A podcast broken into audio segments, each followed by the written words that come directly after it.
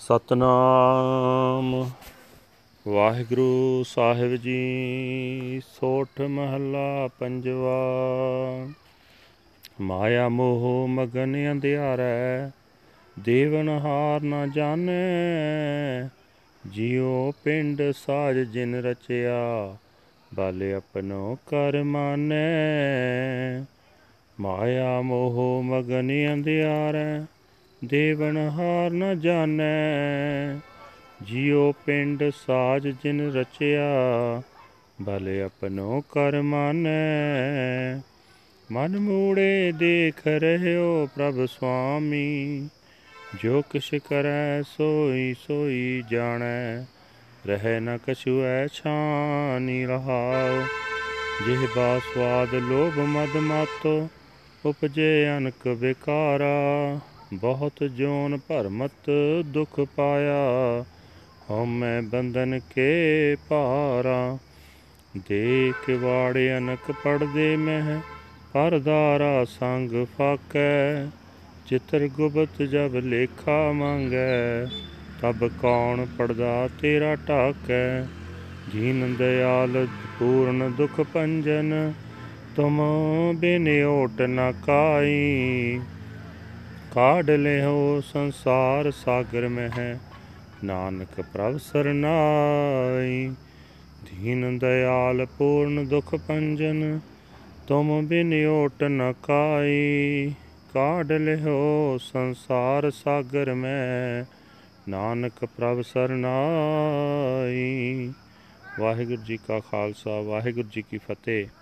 ਇਹ ਹਨ ਅੱਜ ਦੇ ਪਵਿੱਤਰ ਹੁਕਮਨਾਮੇ ਜੋ ਸ੍ਰੀ ਦਰਬਾਰ ਸਾਹਿਬ ਅੰਮ੍ਰਿਤਸਰ ਤੋਂ ਆਏ ਹਨ। ਧੰਨ ਧੰਨ ਸਾਹਿਬ ਸ੍ਰੀ ਗੁਰੂ ਅਰਜਨ ਦੇਵ ਜੀ ਪੰਜਵੇਂ ਪਾਤਸ਼ਾਹ ਜੀ ਦੇ ਸੋਠ ਰਾਗ ਵਿੱਚ ਉਚਾਰਨ ਕੀਤੇ ਹੋਏ ਹਨ।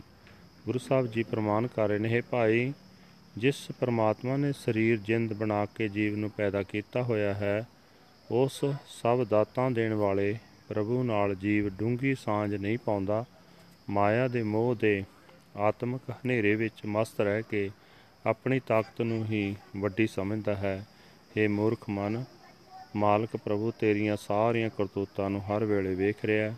ਤੂੰ ਜੋ ਕੁਝ ਕਰਦਾ ਹੈ, ਮਾਲਕ ਪ੍ਰਭੂ ਉਹੀ ਉਹੀ ਜਾਣ ਲੈਂਦਾ ਹੈ। ਉਸ ਪਾਸੋਂ ਤੇਰੀ ਕੋਈ ਵੀ ਕਰਦੂਤ ਲੁਕੀ ਨਹੀਂ ਰਹਿ ਸਕਦੀ। ਠਹਿਰਾਓ। ਇਹ ਭਾਈ, ਮਨੁੱਖ ਜੀਵ ਦੇ ਸਵਾਦਾਂ ਵਿੱਚ, ਲੋਭ ਦੇ ਨਸ਼ੇ ਵਿੱਚ ਮਸਤ ਰਹਿੰਦਾ ਹੈ। ਜਿਸ ਕਰਕੇ ਇਸ ਦੇ ਅੰਦਰ ਅਨੇਕਾਂ ਵਿਕਾਰ ਪੈਦਾ ਹੋ ਜਾਂਦੇ ਹਨ। ਮਨੁੱਖ ਹਉਮੈ ਦੀਆਂ ਜੰਜੀਰਾਂ ਦੇ ਭਾਰ ਹੇਠ ਦਬ ਜਾਂਦਾ ਹੈ।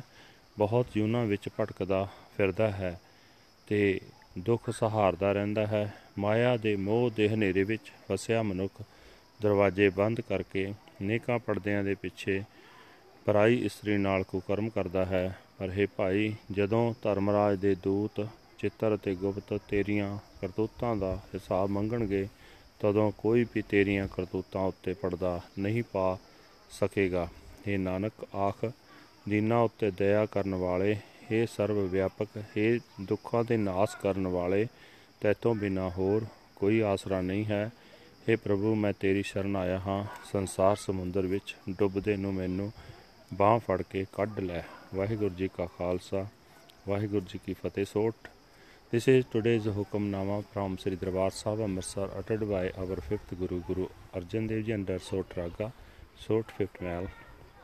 Guru Sahib say that infatuated with the darkness of emotional attachment to Maya, he does not know the Lord, the great giver. The Lord created his body and fashioned his soul, but he claims that his power in, is his weighed down by the cha- chains of egotism.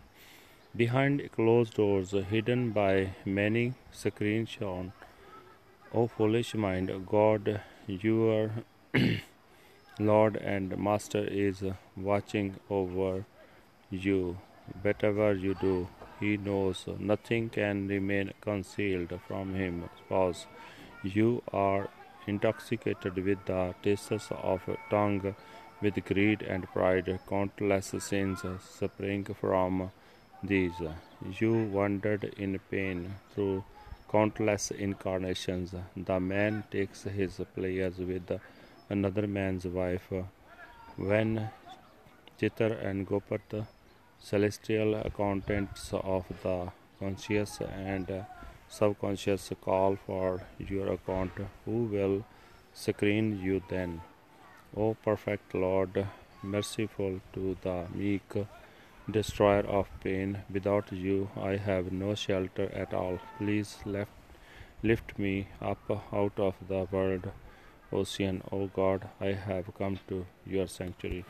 Waheguru ji ਕਾ ਖਾਲਸਾ ਵਾਹਿਗੁਰੂ ਜੀ ਕੀ ਫਤਿਹ